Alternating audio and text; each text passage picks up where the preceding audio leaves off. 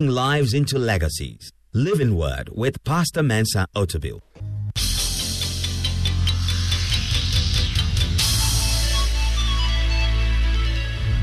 And now, today's word. Living in expectancy. And this is the second part of living in expectancy. And many times, you know, when we are thinking about our lives, we think about what, what does God want for our lives? What is God's plan for us? What is God's purpose for us? Am I living in the purpose of God? What has happened to me? Should it have happened? Could it have been better? And so on. And I'm going to try to uh, address some of these concerns today in my message. So my subtitle for this part two is should, could, and would. Should, could, would. I'm sure you're wondering what kind of sermon title is should, could, would. You'll get to understand them later. But before I get into the substance of my message, I want to make two important statements because they affect what I'm going to say uh, today. When we talk about the will of God, there are two things I want to bring to your notice about the will of God. It's not everything about the will of God, but these two are important because they relate to what I'm saying. The first one is the sovereign will of God. Sovereign will of God. Sovereign will of God is what God has decreed and what God does. So there are things that will change it. There is going to be a judgment day and nothing is going to change it. That's the sovereign will of God. There is coming the end of this age and we can't pray against it. That's the sovereign will of God. The salvation, the coming of the Lord Jesus Christ was the sovereign will of God. When we say something is the sovereign will of God, it means that God oversees it, ordains it, and implements it irrespective of what we do. Nothing we do, say, pray, act affects the sovereign will of God. That is what he does because he's sovereign, he's king, he's Lord over everything. So that's one thing. Then there is something else called the permissive will of God. The permissive will of God is what God allows to be done. What God allows to be done. This is normally conditional. You can pray about it. Uh, you can intercede and things will change because it's not in the sovereign will of God. It's in the permissive will of God. Much of what I am going to teach today uh, relates to the permissive will of God, not the sovereign will of God, because we can't do much about that. But we can do something about the permissive will of God, what God permits or what God allows to happen in our lives. There are things that happen in our lives uh, that God allows, even though it is not His intention that it should happen, but He will allow it, and we can do something about them. So I'm going to focus more on the second part, the permissive will of God. My teaching is going to be based from a popular uh, scripture in Jeremiah chapter 18 and verses 5 to 10. Jeremiah chapter 18 verses 5 to 10. Then the word of the Lord came to me saying, O house of Israel, can I not do with you as this potter, says the Lord? Look, as the clay is in the hand, is in the potter's hand, so are you in my hand, O house of Israel. The instant I speak concerning a nation and concerning a kingdom to pluck up, to pull down, and to destroy it, if that nation against whom I've spoken turns from its evil, I will relent of the disaster that I thought to bring upon it. And the instant I speak concerning a nation and concerning a kingdom, to build and to plant it, if it does evil in my sight, so that it does not obey my voice, then I will relent concerning the good which I said I would benefit it. So God is talking about nations here, but the principle affects individuals as well in this passage. The first we want to look at is should. When we say something should be, it means uh, it is something that is expected to happen. Something that is expected to happen.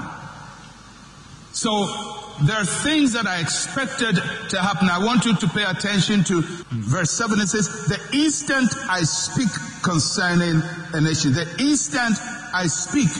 In other words, God says some things. He says things about people. He says things about nations. And that message that God has for a nation, He speaks in an instant. He speaks at the point in time. So this verse or that declaration, God speaking to us in an instant, is based on where we are at a time or at a point in time. Where we are at a point in time in life. Now if you look at the parable closely, Jeremiah goes to the porter's house and he sees a porter and he's working and he's working with clay. At the point, the clay is in the porter's hand and something beautiful is coming out. At another point, the clay is still in the porter's hand, but it is marred, it is destroyed. At both times, it's in the porter's house. One moment, it is doing well. The other moment, it does not do well. So, when God says, the instant I speak concerning the nation, He's saying, based on where you are at that time, I can speak about you. I can make a declaration. I can say something about you in an instant at a point in time.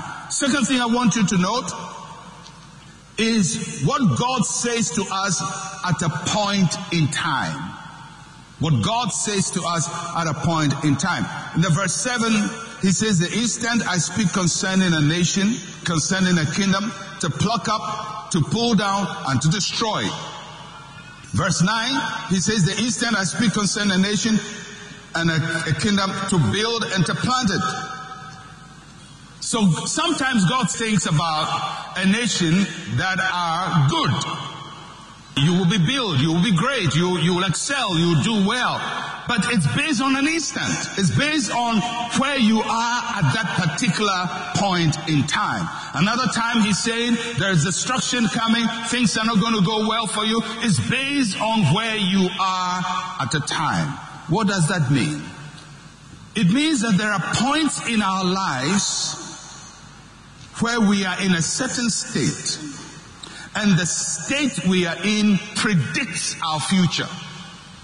So for example, if you find somebody who is drinking a lot of alcohol, and they get up in the morning, they drink, drink, drink, drink, drink, drink, afternoon drink, drink, drink, drink, evening drink, drink, drink, drink, drink.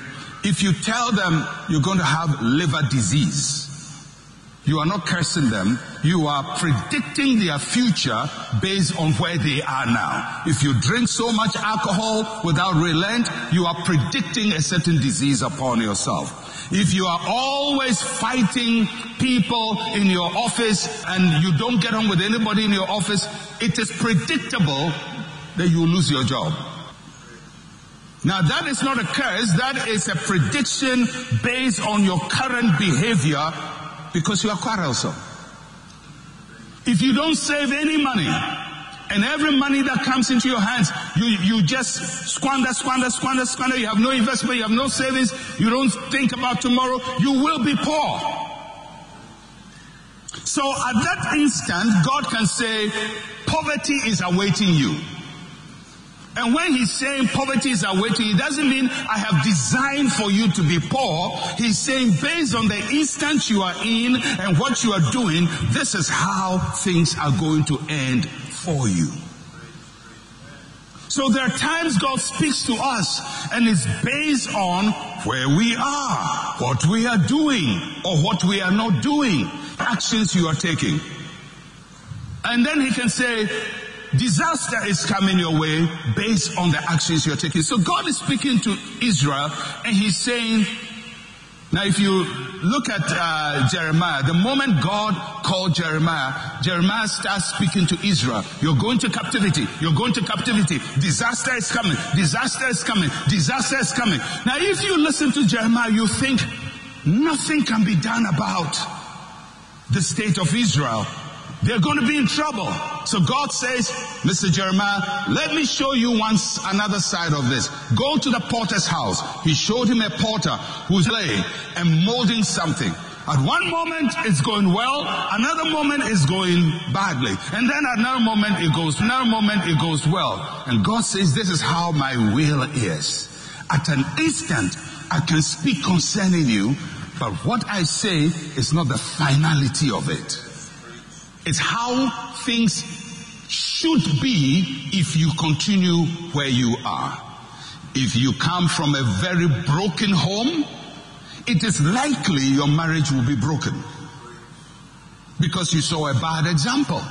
If you come from a very, very uh, drug, a bad alcoholic family, it is likely you'll be a drunkard. Doesn't mean you will be, but where you are can indicate where you're going to be. That's the first. Should be. The second is could. Could. Everybody say could. Now, this is the heart of the whole message. Could. Should is powerful, but could is more powerful. Could is what can possibly happen. What can possibly happen? This is the heart of everything I'm saying. This is the heart of the message God is giving to Jeremiah. And why is could important? Because could speaks of possibility. Everybody say possibility. Say one more time. Say possibility. Say it like you are in church. Where are you? Are you in possibility? Possibility. So, I'm going this way. Predictably, I'm going to end that way. I take a bus. It's going to Kumasi. Predictably, I should be in Kumasi, but somewhere in the line, there can be a code where I can change direction and instead of going to Kumasi, go somewhere else. Somebody say, I can do it. So although predictably I'm supposed to end this way, I can change direction. Could, could. And that is premised on Jeremiah chapter 2 verse 17. This is something God spoke through Jeremiah to Israel. And it's very important. It says, have you not brought this on yourself? In that you are forsaking the Lord your God when he led you in the way. So God is saying the reason why you're going into captivity, the reason why Jeremiah is saying captivity because God wants Babylon to conquer you. But he says you have brought it upon yourself. How brought it upon yourself. How did you bring it upon yourself? Because you walk in a path that is leading to captivity. There are a lot of things God will say about you today that you have brought on yourself. God didn't bring it on you. You know, one of the things about our Ghanaian African culture is we don't, when, when you tell people of the possible outcome of their choices, they think it's a curse.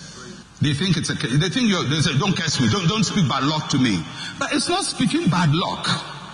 If somebody takes a Kumasi bus, and I say, you will go to Kumasi, he can say, hey, you can't tell me I will go to Kumasi, but you took the bus.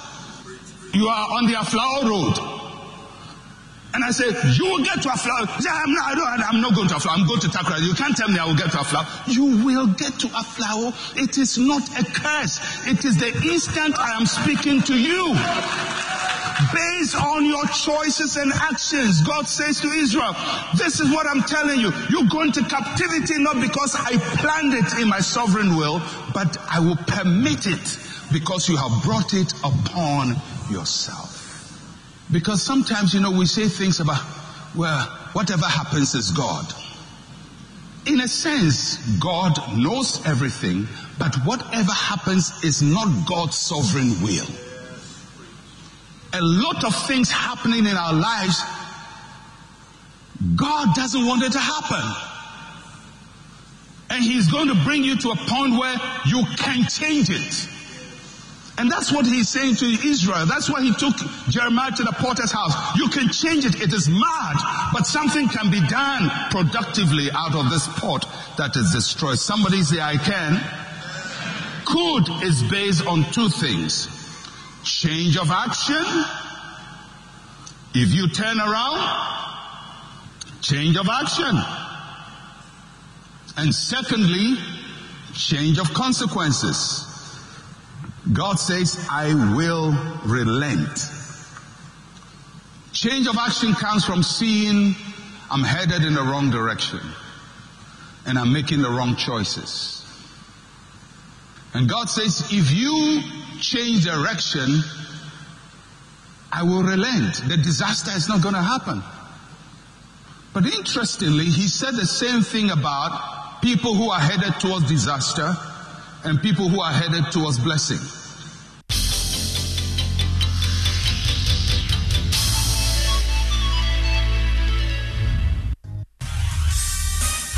Thank you for listening to Living Word. To interact with Pastor Mensa Otabil, like his page on Facebook.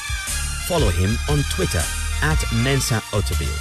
Email otabil at centralgospel.com or call plus 233 302 688 000.